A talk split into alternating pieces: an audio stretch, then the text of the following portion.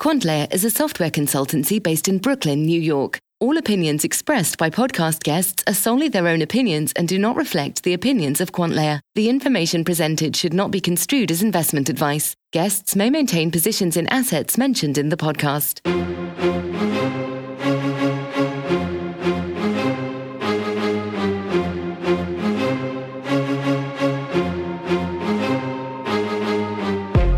Hey everyone, this is Vikram from QuantLayer, and thanks for listening to our 17th podcast.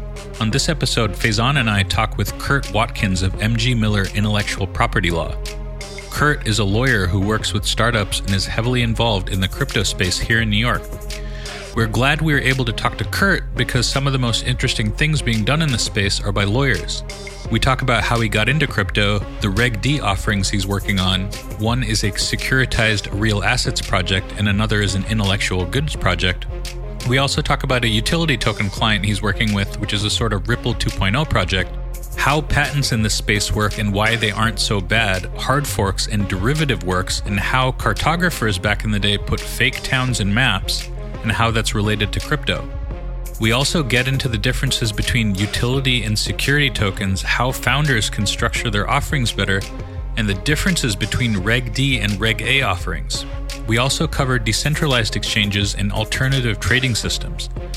If you are an entrepreneur or lawyer interested in this space, you will find this action packed episode interesting. Enjoy.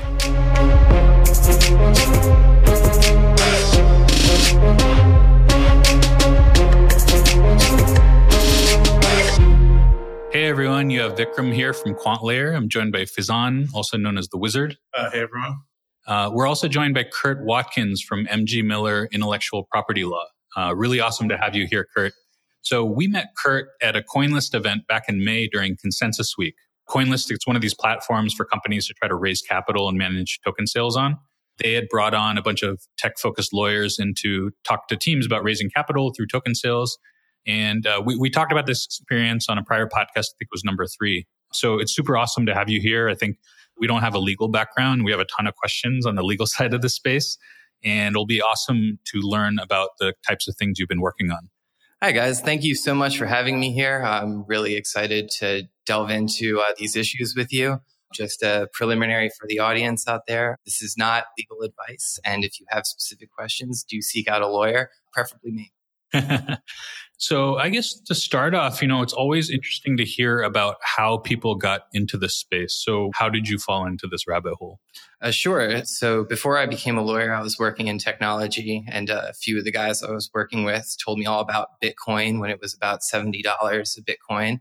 And uh, I passed on it thinking that it was crazy and who on earth would throw money at that. And I just sort of let it sit on the back burner for a while. And then Bitcoin, you know, went through its price spike in, uh, was it 2013? Um, and then I kicked myself. I swore it wouldn't happen again. And I was doing a fantasy football draft actually with my friend who's a cybersecurity tech at Barclays. And just, you know, toward the end of the draft, I started looking into what was this blockchain thing behind Bitcoin? Isn't that interesting? He told me it wasn't at the time and that I shouldn't put any stock into it, much like I was with Bitcoin, but I swore it wouldn't happen. Uh, so I got involved with Ethereum in like 2016 and just really uh, started banging away on it. And I started to realize that legally speaking, the technology itself was going to be a real revolution how services and goods are processed. Gotcha. That's awesome. So now, did you come from any kind of like libertarian sound money kind of background? Was that part of this space interesting to you? Uh, actually, not really. I, I, thought it was interesting that Bitcoin was developed in the wake of the 2008 financial crisis. But I really came at it looking from actually a governmental perspective. I'd always been very interested in politics. And you know, one of the biggest problems in all government is the synchronization of data and the fact that you have multiple layers of people just to ensure the validity of data and it's incredibly inefficient um, it makes it obscure. And so i'd always wondered if there was some way to make government more accessible to people. And I, I saw blockchain as a real answer to that. As it happened you know government's going to take a very long time but in the meantime the private sector i think can very much benefit from the transparency aspects of blockchain. So what is your role now at mg miller Uh, so I'm an of counsel there. Uh, MG Miller is just uh, my friend from law school, Matt Miller. He started his uh, law firm about two years ago doing patent law. So I'm an of counsel there, and it gives me a great deal of flexibility to come in and out of as a GC of various blockchain companies. I actually just finished up a contract at one uh, only six weeks ago. So it's a really flexible arrangement for me, which I uh, greatly appreciate. And this is just a, this doesn't really have anything to do with crypto or blockchain. So what does it mean to be general counsel? I've always wondered that. uh, general counsel is very much whatever the CEO wants it to be, um, is the short answer.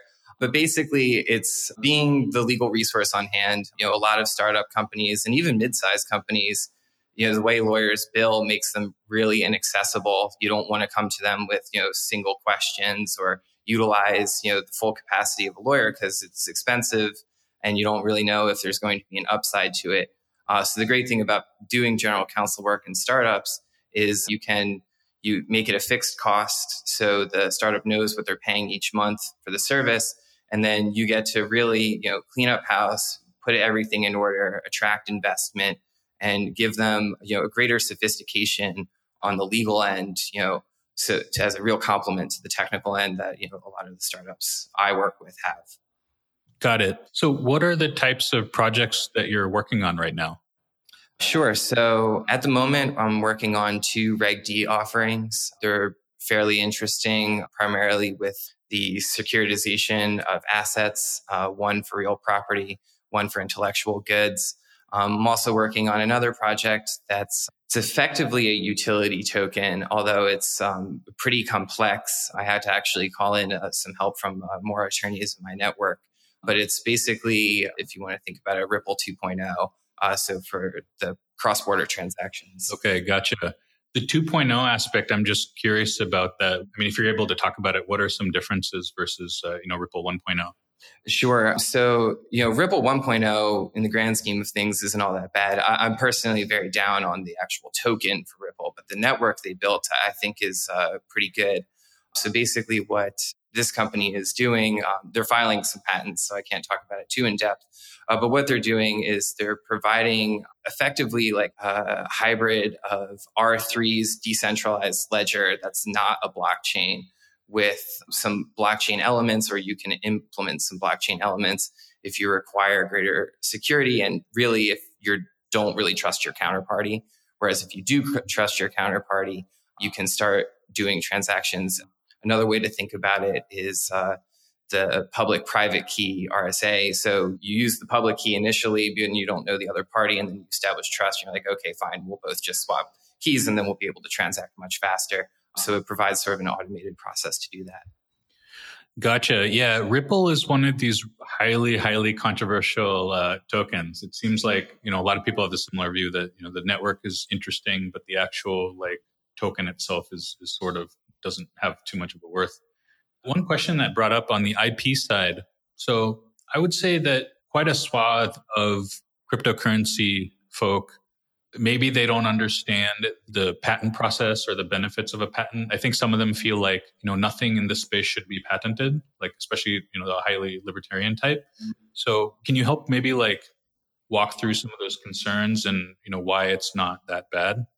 So patents really in all the technology space are continually a hot button issue, uh, particularly because technology can be so easily copied and pasted in a you know complete form, which was something that uh, law didn't really grapple with before computers, but really before the internet. So patents are, are sort of a dual edged sword. So the fundamental thing about a patent is you're disclosing your invention. You know, and if you receive your mm-hmm. patent, you have a monopoly on that for a fixed period of time, depending on what kind of patent you get. But then, you know, you can take the Coca-Cola route and make it a trade secret and your code is your secret sauce and, you know, you protect it via trade secret and therefore you can protect it indefinitely and never disclose it. So mm-hmm. startups have to think about that. There's, there's a, you know, sort of a push. It's like, oh, the more patents I have, the more attractive I'll be to investors. And that can generally be true. Uh, however, investors are sort of wise to how the intellectual properties work. So it's probably best to patent the things you think someone else is doing or you think someone else can easily infringe on once you put your product out in the market and use them as a defensive tool rather than an offensive tool. And then the stuff you don't think anyone's really going to catch on to or like they won't figure out, keep it as a trade secret. Particularly in blockchain land, what we're seeing a lot of is the major banks patenting everything under the sun. And there's a real fear among, among the attorneys in this space that all, what the banks are going to do is they're going to patent out everyone and then not actually move forward on any of those inventions, sit on it and maintain their current status, which, you know, for the libertarians in blockchain, this has to be like the doomsday scenario. And um, unfortunately, you know, it's unsure whether or not that shakes out, but uh, it could. And I guess there is historical precedent to it, like with pharmaceutical companies and biotechs, right? Oh, sure. Um, well, one of my my favorite is actually from a long time ago. It was General Motors something uh, subsidiary, and basically what this subsidiary did is it patented a bunch of streetcar technology, and then went around to all the streetcars and shut them down, and then you had to use your automobile, and that was you know sort of in the 1910s, 1920s, and it was a very effective use of offensive patent to maintain market dominance. So that's it's a real problem. Um, you know, patent lawyers, the patent bar generally, are really struggling with this. They've been struggling with it for 20 years. It's not new. And I'm not a patent attorney, so unfortunately, this is about where I have to get off. But um, I will say that it's something everyone should keep an eye on. And you know, if you're thinking about patenting your technology, uh, don't always think that like more patents, the better position I am. That's not entirely true. I had a question that's, I guess, not, I don't know if it's a patent or a copyright question, but we do see a lot of like projects that are forks of other projects mm-hmm. without necessarily the blessing of the original project. Mm-hmm. Um, and where does that fall so, uh, under the, the spectrum of like what's legal and what's not? Sure. So if the original project doesn't have a patent, you, you won't run into patent law. Patent patent law is very much driven by securing a patent up front. Uh, copyright and trademark are a little different insofar as you get some amount of rights the instant you you fix it for copyright the instant you fix in a real sense what you've written down and for trademark once you start using it in commerce so for the copyright aspects the thing is that if they're doing a complete copy of it obviously this is this is infringement. But really where it gets hairy is the concept of derivative works uh, which is what a hard fork would be. Um, you know they're taking some part of the code and you know then they're transforming another part of it. And whether or not that's counts as derivative work or new work is very much a gray legal area so i would say for those companies that have not copyrighted their code which is somewhat unusual to do nowadays there's less of an ability to enforce against someone who's hard forking and making derivative work they would have to be basically making a very similar protocol whereas if they did copyright it you know, you could potentially exert further rights on it. But it, it would be pretty dicey. And on top of that, there's the real world practicalities that litigation is very expensive, which is really the thing that inhibits startups from enforcing their rights. Yeah, because a lot of what we see uh, come through like our platform is that there's some popular blockchain and someone else makes a fork of it on on GitHub because it's out there in the open and I mean like find and replace, dropping in their their new name versus the old name and the exact same technology and, and pushing it out. And seems to be a lot of that sort of thing going on. So we'll interesting to see how that's going to shake out. Absolutely, it's it's one of those things where when you're protecting IP and promoting innovation are almost mutually exclusive, and you you have to really find a balance there. And you know, in new technologies or new players on the market, typically in their nascency, you'll see a lot of copying, a lot of plagiarism, and just like everybody trying to build on everyone else. And you can look at it as this great collaborative effort, or you could look at it as just, you know, a bunch of opportunists. And it, and it really just depends on what's going on in this specific case. And uh, one last question related to this topic. Uh, one other defense that we've attempted defense that we've seen is uh, there was one project that was intentionally inserting bugs into their code and not saying anything about it in the hopes that whoever copies it's going to be unaware and will basically be it's yeah. going to be bad for them. So wh- what is there any liability or any like legal risk for the person that's being copied there? Uh, no, the well, maybe just depending on how how things shake. But as a general matter, no. I will say that reminds me of uh, something we learned about in copyright law. So it used to be cartographers would put fake towns in their maps to see if anyone was copying them because then that town would show up. And there are a few towns that exist today solely because a bunch of people thought there really was a town there. And then they went and made a town there. so it's just one of those, those loopy things. So maybe one of these bugs will actually create something new and useful rather than just, you know, break some bit of code. You know, unlikely, but um, we'll see. Yeah, that's super interesting. So we talked a little bit on the, the IP side. So you mentioned that you're also working on a couple utility versus uh, securities token projects. So this is a, a pretty interesting space. And I think the wide public is not aware of a lot of the stuff going on in this space. So it's, it's cool that you're here to talk about it. So a, a little bit of the dichotomy. So like what is a utility token and what is a securities token? Where are they similar? Where are they different? sure. So a utility token is current is legally speaking nothing because there's no accepted definition of a utility token. Uh, it's just something the market uses. It's a good shorthand. And basically all, all we can say utility token is now is a token that is not a security token. And that's effectively it. But I will say that there's some traction to start defining this and you're starting to see it in state laws. Um, you know, shout out to Wyoming that I'm sure many of our listeners are familiar with. The effective purpose, though, of utility token is that it's a functional component of the service you are providing. And by functional, I don't mean that it's just some paywall. It, it really facilitates the service, whether that's a non-fungible token or it's you know part of a token economy. It's going to make the thing work. And a security token is easier to define because a security token is a lot of securities law as it stands can be ported over into blockchain world not all of it and it's not all a good fit we'll all need updating but you know you still can. And so what a securities token is it's a you know a token that represents something some part of a company whether that's going to be equity or some other thing that they might securitize. But now it's in token form which makes it uh, much easier to audit much easier to exchange much easier to hold on to rather than you know, the traditional paper methods or the electronic methods that you know require uh, many intermediaries. So that's like the the broad scope of the two. Sure, and and in terms of like if we step far, back for a second and say, you know, what is a token? Is it just the public private key pair, or that's backed by the issuing company, or is it something else? Sure. So the way, at least the the law, the legal people will see a token is it's some discrete part of data that cannot be copied on a blockchain. And that discrete data is just basically the token is the bundle.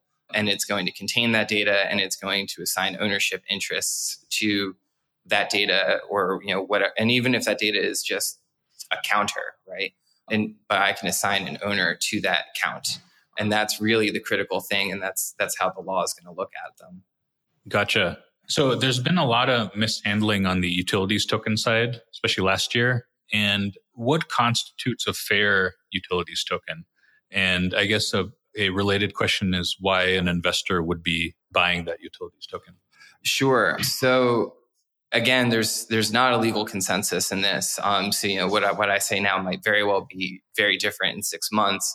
But again, you know, I think the Wyoming law set a good standard. It's not just because Wyoming says what it says about utility tokens doesn't mean that the feds agree, doesn't mean that any other state agrees. So it's not something you can like truly hang your hat on.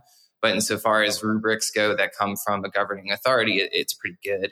And basically, what, what you want to do with if you're going to say, I have a utility token that's going to represent a copyright and then the royalty splits from that copyright, or I have a utility token that's going to function as part of some token economy the thing you're trying to do is minimize any effort that you could look at it as a security.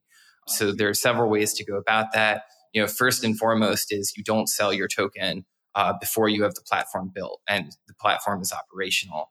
The way I you know tell clients about this is um, if you go to a carnival and you know you go to the stand up front, you buy your tickets for the rides, you go in and you know ride the rides with the tickets. Okay, great. No one would ever think those tickets are a security However, you go to the carnival, you go to the front gate and you buy your tickets. And then the promoter says, okay, thank you for buying these tickets. Come back in a year and I'll have some rides for you. That would be a security. So, you know, you're setting up that. You also could say that your utility token has no cash value. that's not always going to make sense. And that's not, these aren't, this is not like a rule you should follow. But if, if your token has no cash value, then, you know, it couldn't really be a security. And really the thing, if you want to think of it in a general sense, is someone giving you money and they're not going to participate in any activities of the company and they're taking these tokens and they're expecting a return on those tokens for having done nothing more than give you money for them. And if that person has that mindset, really no matter what you do, you're going to have a utility token. It's going to be very hard for the SEC to prove the person had that mindset, mind you. But like generally speaking, that's that's what you should be on guard for. Uh, the the part that you're saying there about it's going to be hard for the SEC to prove it, it's funny because there, we see like through our alerting system we see a bunch of Telegram alerts, like what admins are saying in their chat rooms, mm-hmm. and it's going to be interesting to see in like a few years or even sooner if you we end up seeing like Telegram chats as evidence in courtrooms related to this because like they talk about this stuff openly. They're like, you know, our platform's not to be ready, but like the coin could be up like 20, 30 X between now and then, stuff like that.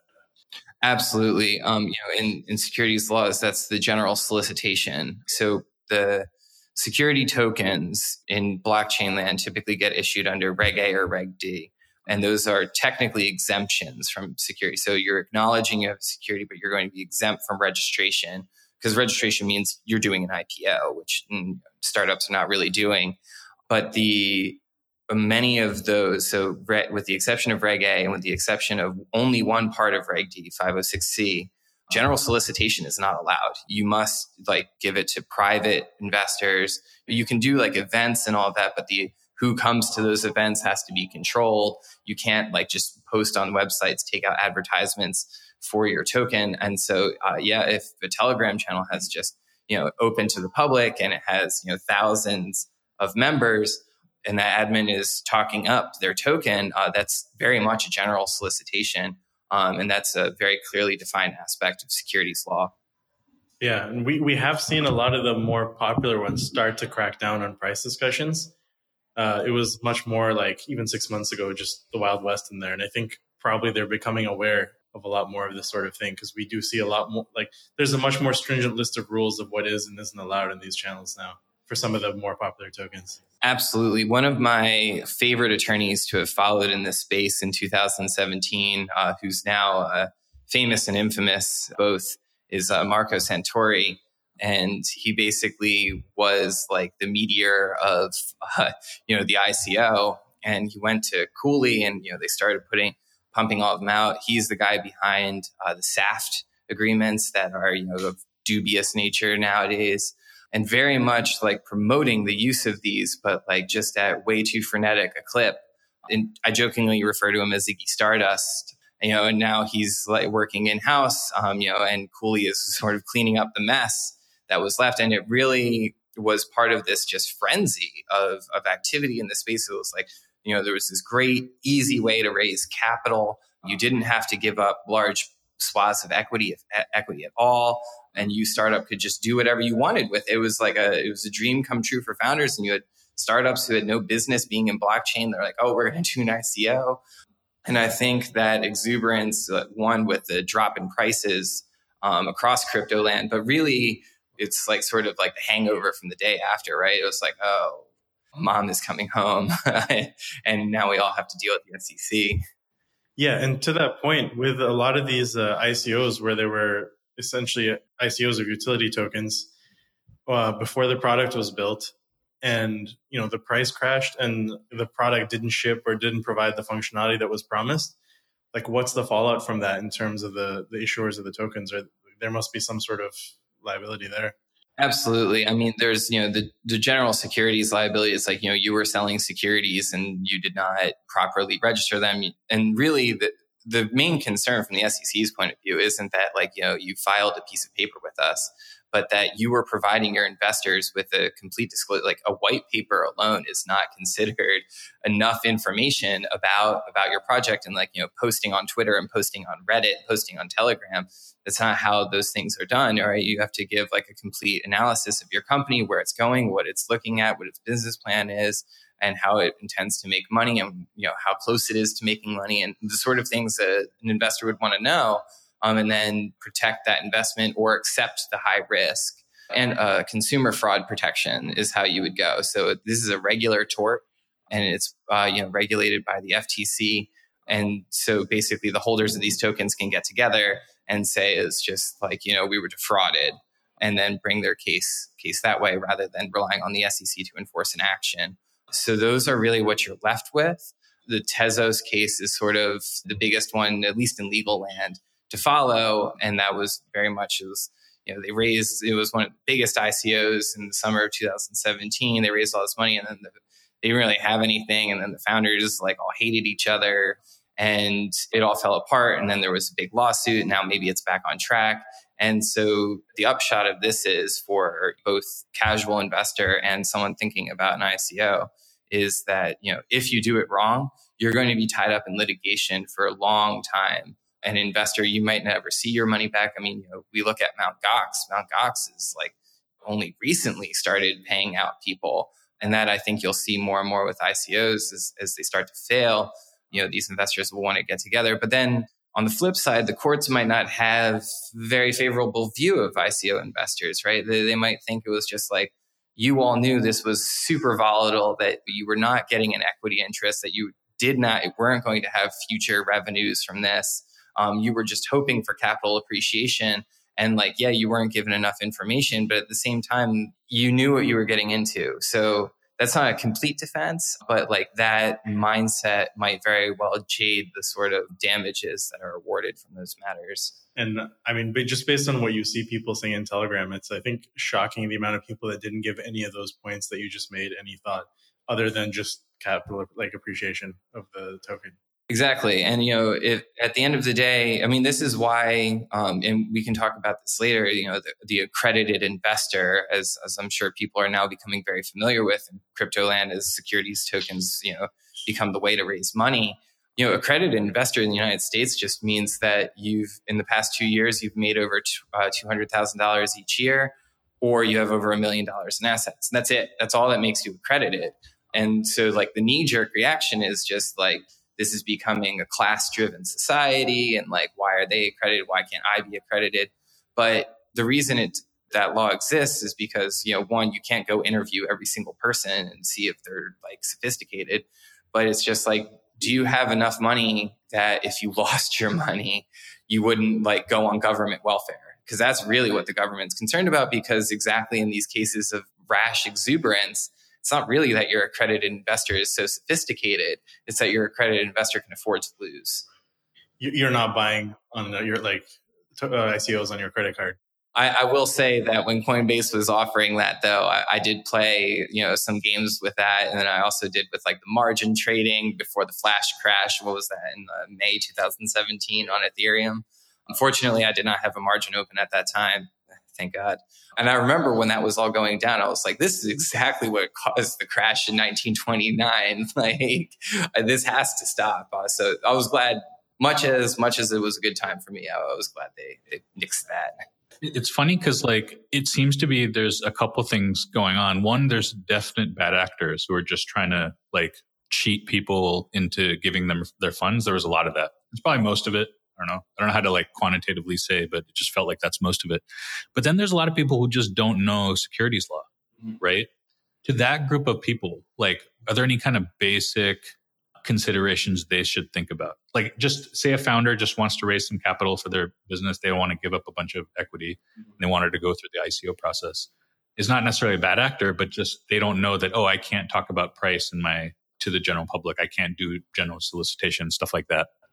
Sure. So there, there are two things with this. Uh, so I'll take the first, which I think um, are on most founders' minds who are doing utility tokens, is sort of the you know the advice i give is like you can't use your utility token to fund the build out of your platform which means that like if you're going to take a year or a year and a half to build out your blockchain platform how are you going to pay for you know your team and yourself uh, during that year and a half if you can't sell the utility tokens yet so for those people, you know, we recommend doing working on the utility token, but then doing security token offering. So two tokens.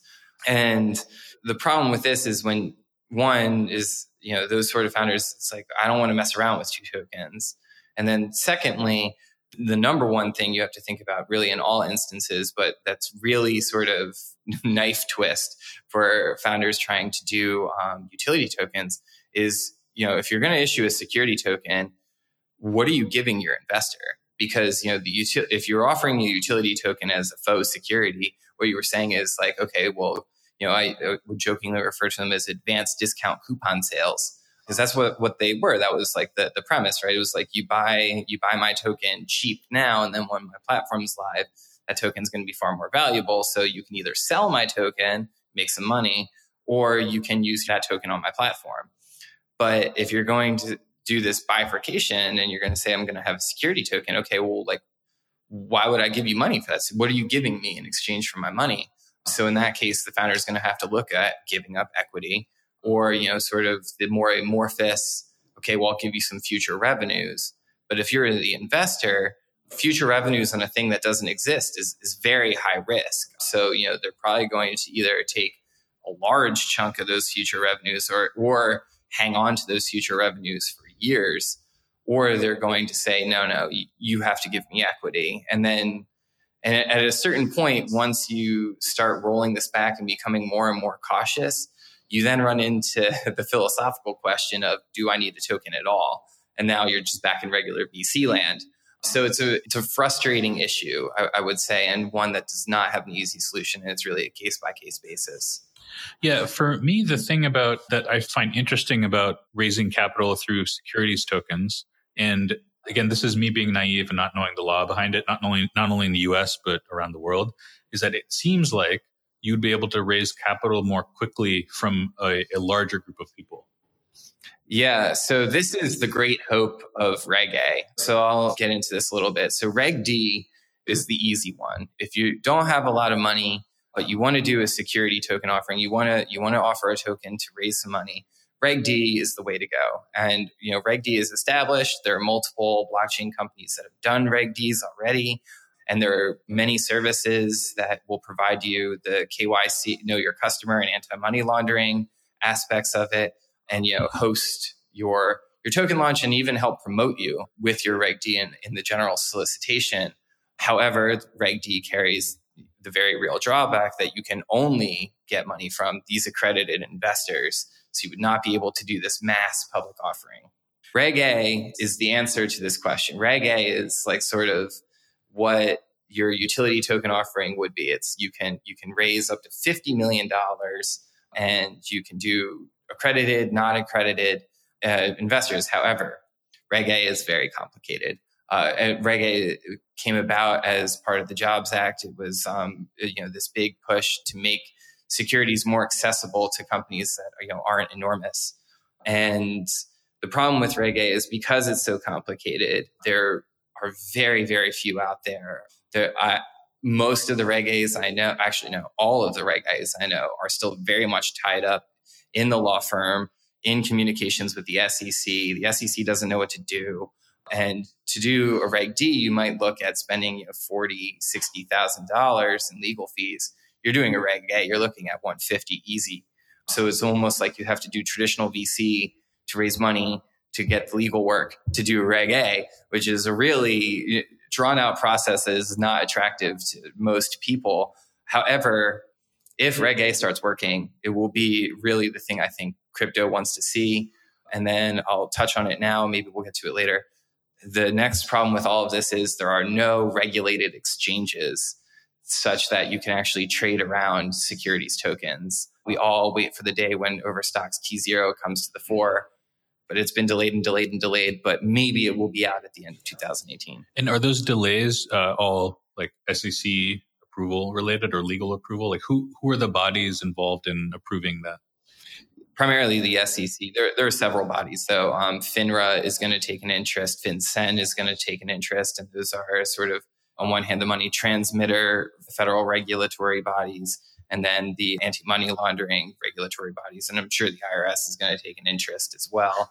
And in terms of what's holding up tZERO, I, I can't tell you specifically because I don't know, but I, I would wager that it's primarily the SEC of just not because they're trying to fit it into the bucket called alternative trading system for the listeners who've heard of them, the dark pools you hear about, and the reason why like the main public exchanges like the New York Stock Exchange are actually hurting right now is because all this money is going to the dark pools. Those are ATSs, and that, and that's what they were originally designed to do. Blockchain exchanges lend themselves well to an ATS regulatory scheme, but not perfectly. So, you know, the SEC is just showing a great deal of caution in that. And I'm sure that's what's holding up. If you go online, uh, you can see like demos of tZERO. So presumably the platform is, is working. Um, but that, that's why it's not out. And uh, so tZERO is that like how does this work with the rest of the world? That's like one of the main questions I have about these these these types of tokens. Uh, sure. Uh, tokens or exchanges? Uh, tokens and exchanges. So, like, you want to trade a US token on tZERO, but what if I'm French and I want to trade a French token on tZERO or like a US token on a, uh, on a French exchange? Sure. Okay. So for tokens, for US law, I can't speak other than very generally about other uh, nations' laws. For US law, there's uh, Reg S. And Reg S is that's the only offer, you can be a US company, but only offer your token for sale overseas to non US investors.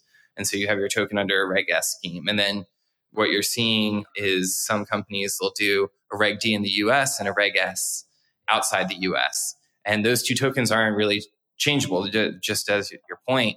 And the answer to that question is like, yeah, if you do get an exchange and you want a Reg D token trading with a Reg S token for exactly the same platform, um, you would not be able to do that. Um, and that's like, I'm sure one of the things the SEC is looking at is like, how do you prevent this from happening? Because they're just two, two different schemes.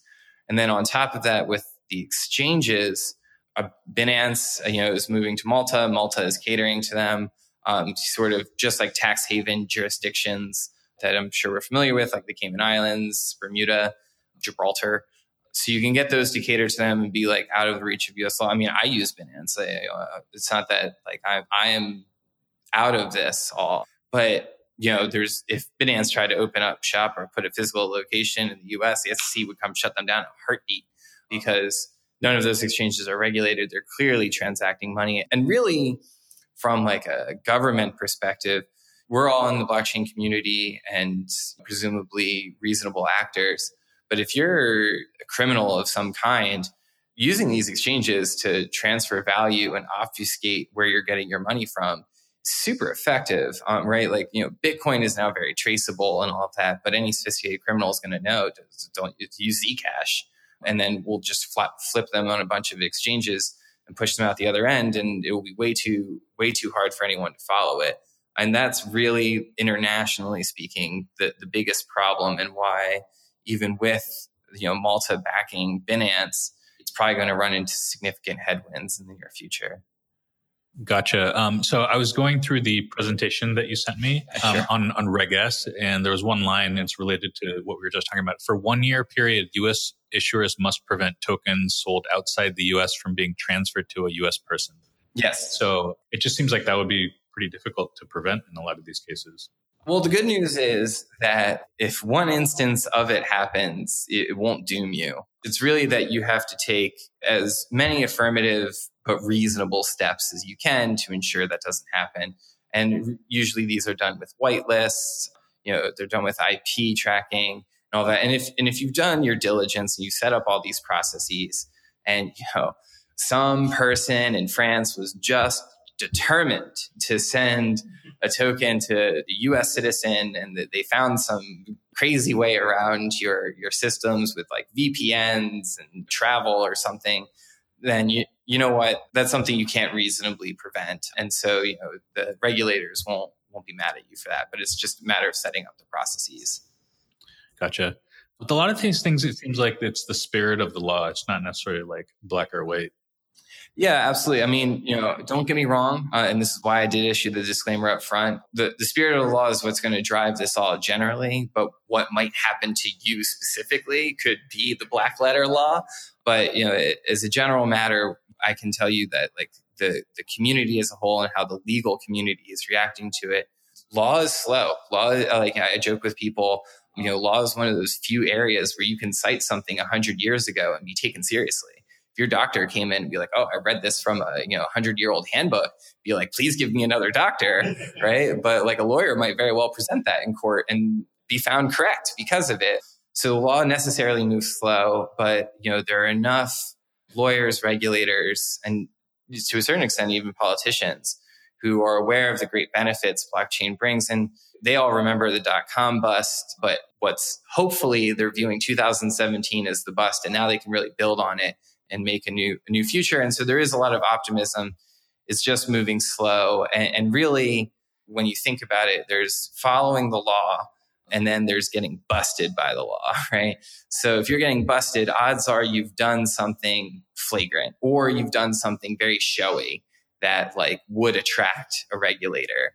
But if you keep it on the level, you don't get exuberant, even if you like mess up a little bit, maybe it can be corrected later on and you won't lose your company in the process. Yeah, that's a great point. And as far as what states are doing, I think this was a pretty interesting area that you've been working on as well. Yes. Um, a big fan of, you know, still government use of blockchain. I, have been working very closely in uh, my home state of New Jersey with uh, the politicians there about putting together a blockchain initiative task force.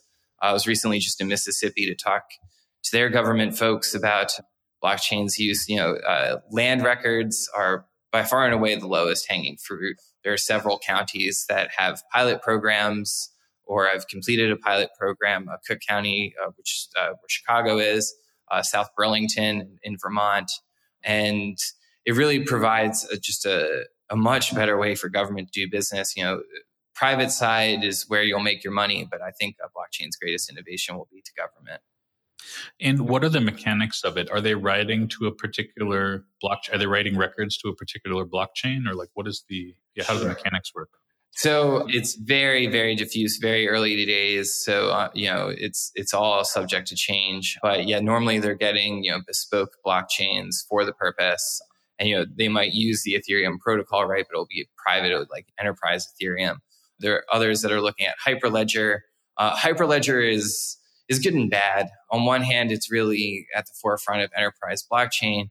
The other thing is that its members are all major tech companies who would love nothing more than to get you hooked on their systems and then you know they'll charge you a million dollars to keep it going.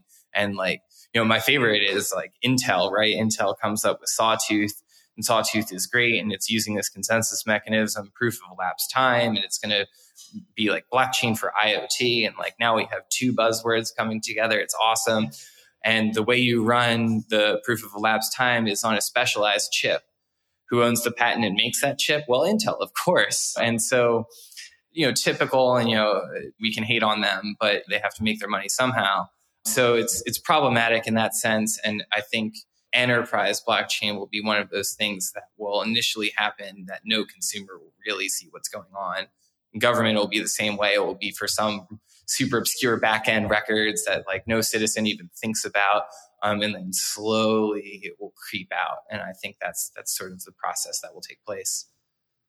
And I think you had mentioned before about how Illinois is a leader in this area. So what are they doing?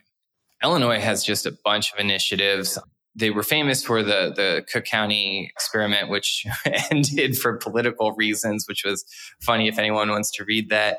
But they're looking at basically making putting citizen data on a blockchain, health data on a blockchain, taxes on a blockchain, more or less like all the things that you would want from your government, like a driver's license, your records and stuff like that. These are all still pilot projects. And, you know, when I give presentations about enterprise blockchain, the number one thing I say, and the number one thing I'm sure everyone working on this in Illinois is aware of, is whoever solves the identity problem with blockchain of how to create a one to one match between a non fungible token on a blockchain and you yourself, it wins the game.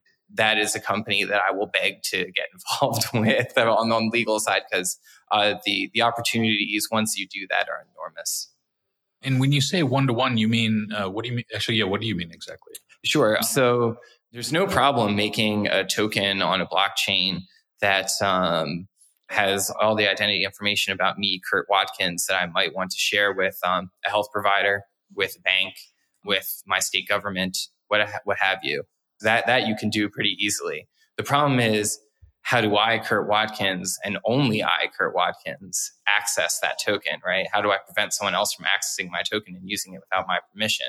And that step, it's sort of like the last mile of like, you know, uh, you hear about this problem in mass transit and telecommunications. Well, it's the same problem here is like you can get right up to where you need to be, but you can't close that gap. Not yet. There's been a push, uh, at least I've seen. It's like, oh, well, biometrics, right?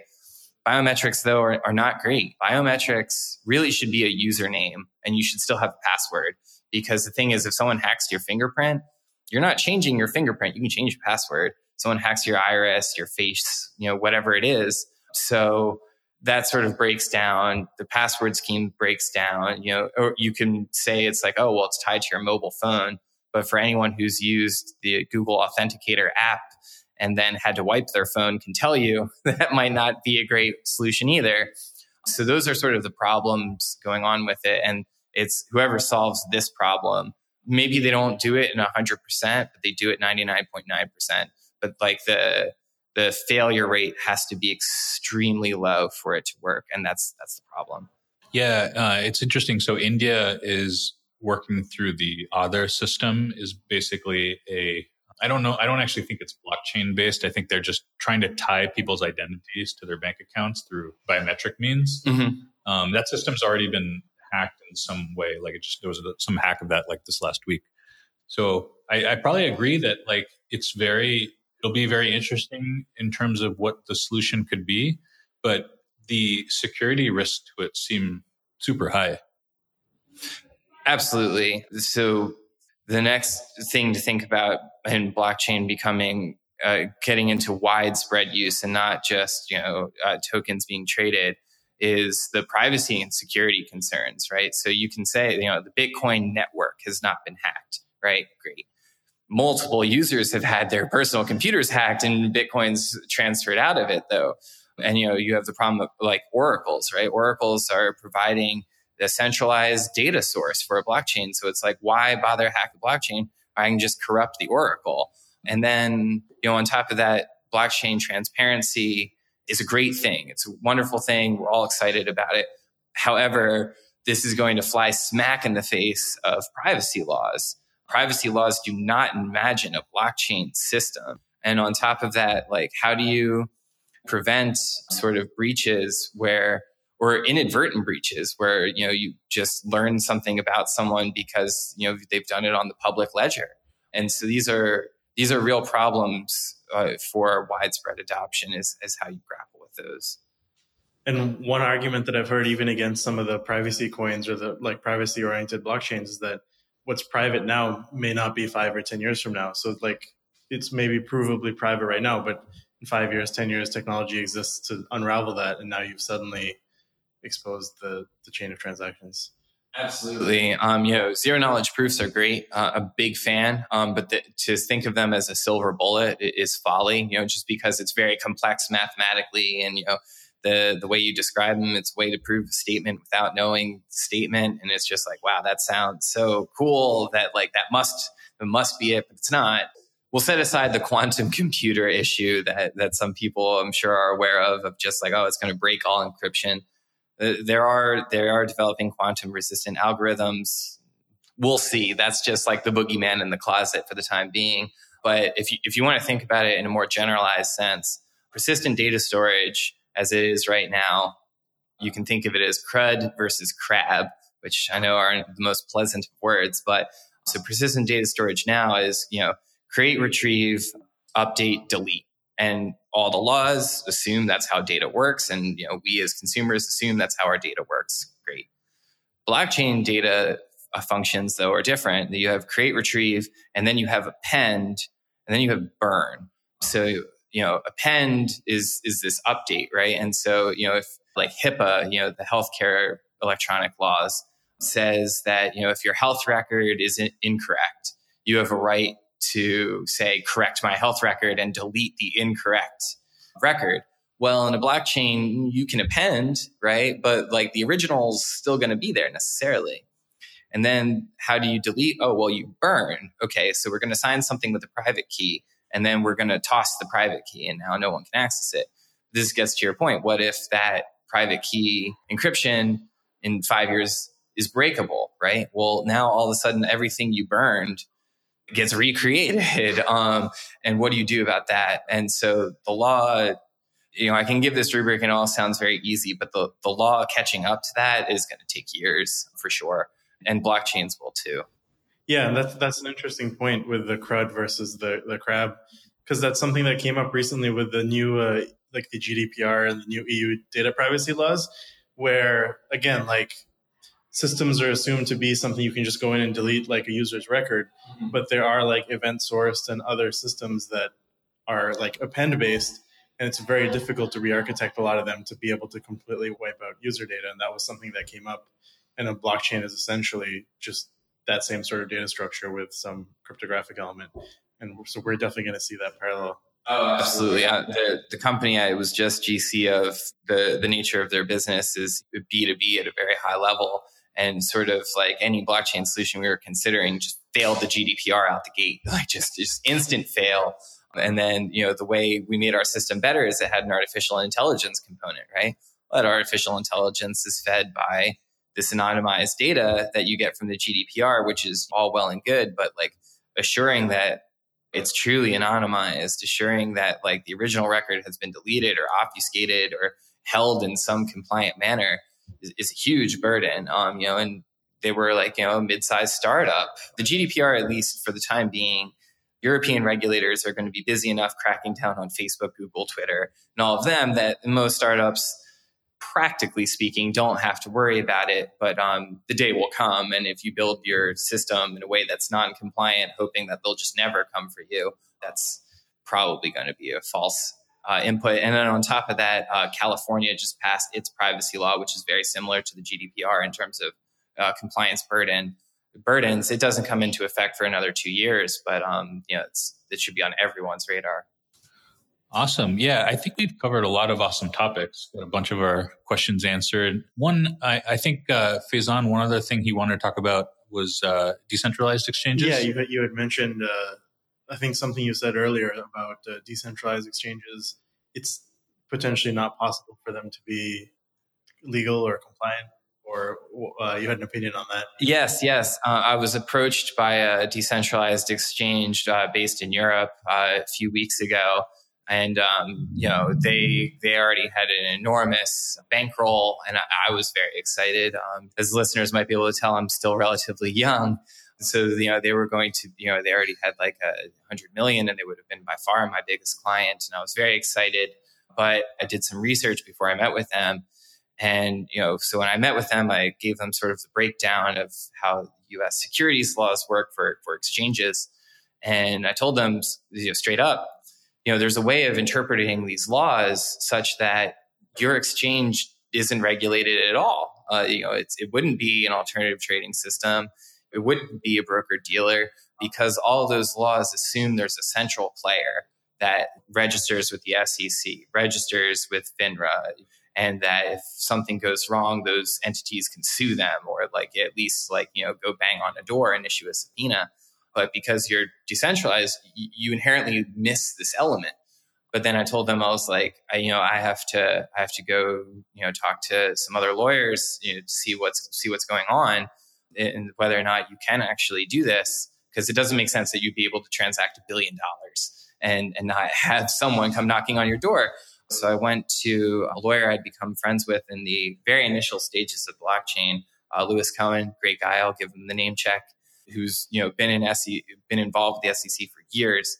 And I asked him about this, and you know he effectively told me that I'd given him the right information. That um, the law as it's currently structured is not suited to handle the way a decentralized exchange works, and so it will instantly fail compliance because you know no regulator wants to wants to have that sort of loophole and you know we will have to wait for uh, brighter days uh, before we see decentralized exchanges operating in the US in a fully compliant manner. I will say, though, that one, that day will come because decentralized exchanges have so much good to offer. And you know, I hope they continue development and all of that. And two, that at least one jurisdiction is making a move to accommodate them, and that is Singapore, you know, is the, the great blockchain hub of the Far East. and they have issued basically a three tiered system for how exchanges can register. And the third tier is very much where a decentralized exchange would fall. So a decentralized exchange would still need to have some collateral on hand in case things go haywire. And that collateral doesn't need to be controlled by a human. You can wrap it all up in smart contracts, but it has to have some collateral, has to have some registration requirements. I mean, there are companies that are developing it. So at least at the outset, you're going to have some central player being able to register. Um, it's just, you know, once they put it out in the world, it should run itself. Um, and Singapore seems to be aware of that, and they're and they're currently, you know, marching ahead to make a world where these are uh, fully possible with governmental authorities. Gotcha. Great. So where can people get in touch with you? Like, do you, are you on Twitter? Do you have an email? Like, what is the best way for people to get in touch? Uh, sure. Um, so the best way to get in touch with me is uh, email. You know, like a good attorney, I'm going to be behind on the times. So, you know, it's uh, K Watkins at mgmiller.legal.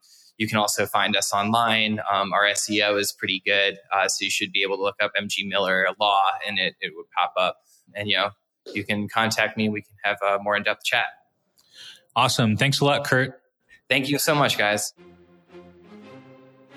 Hey everyone, this is Vikram again. Thanks for listening to us. If you are an exchange, a trader, or working on a crypto project, get in touch with us. You can reach us on Twitter at QuantLayer, that's Q U A N T L A Y E R, or email me at vikram at quantlayer.com. That's V I K R A M like Monero at quantlayer.com. I will write back. And if you like our podcast so far, please hit subscribe and rate and review us because that would help us a lot. Thanks.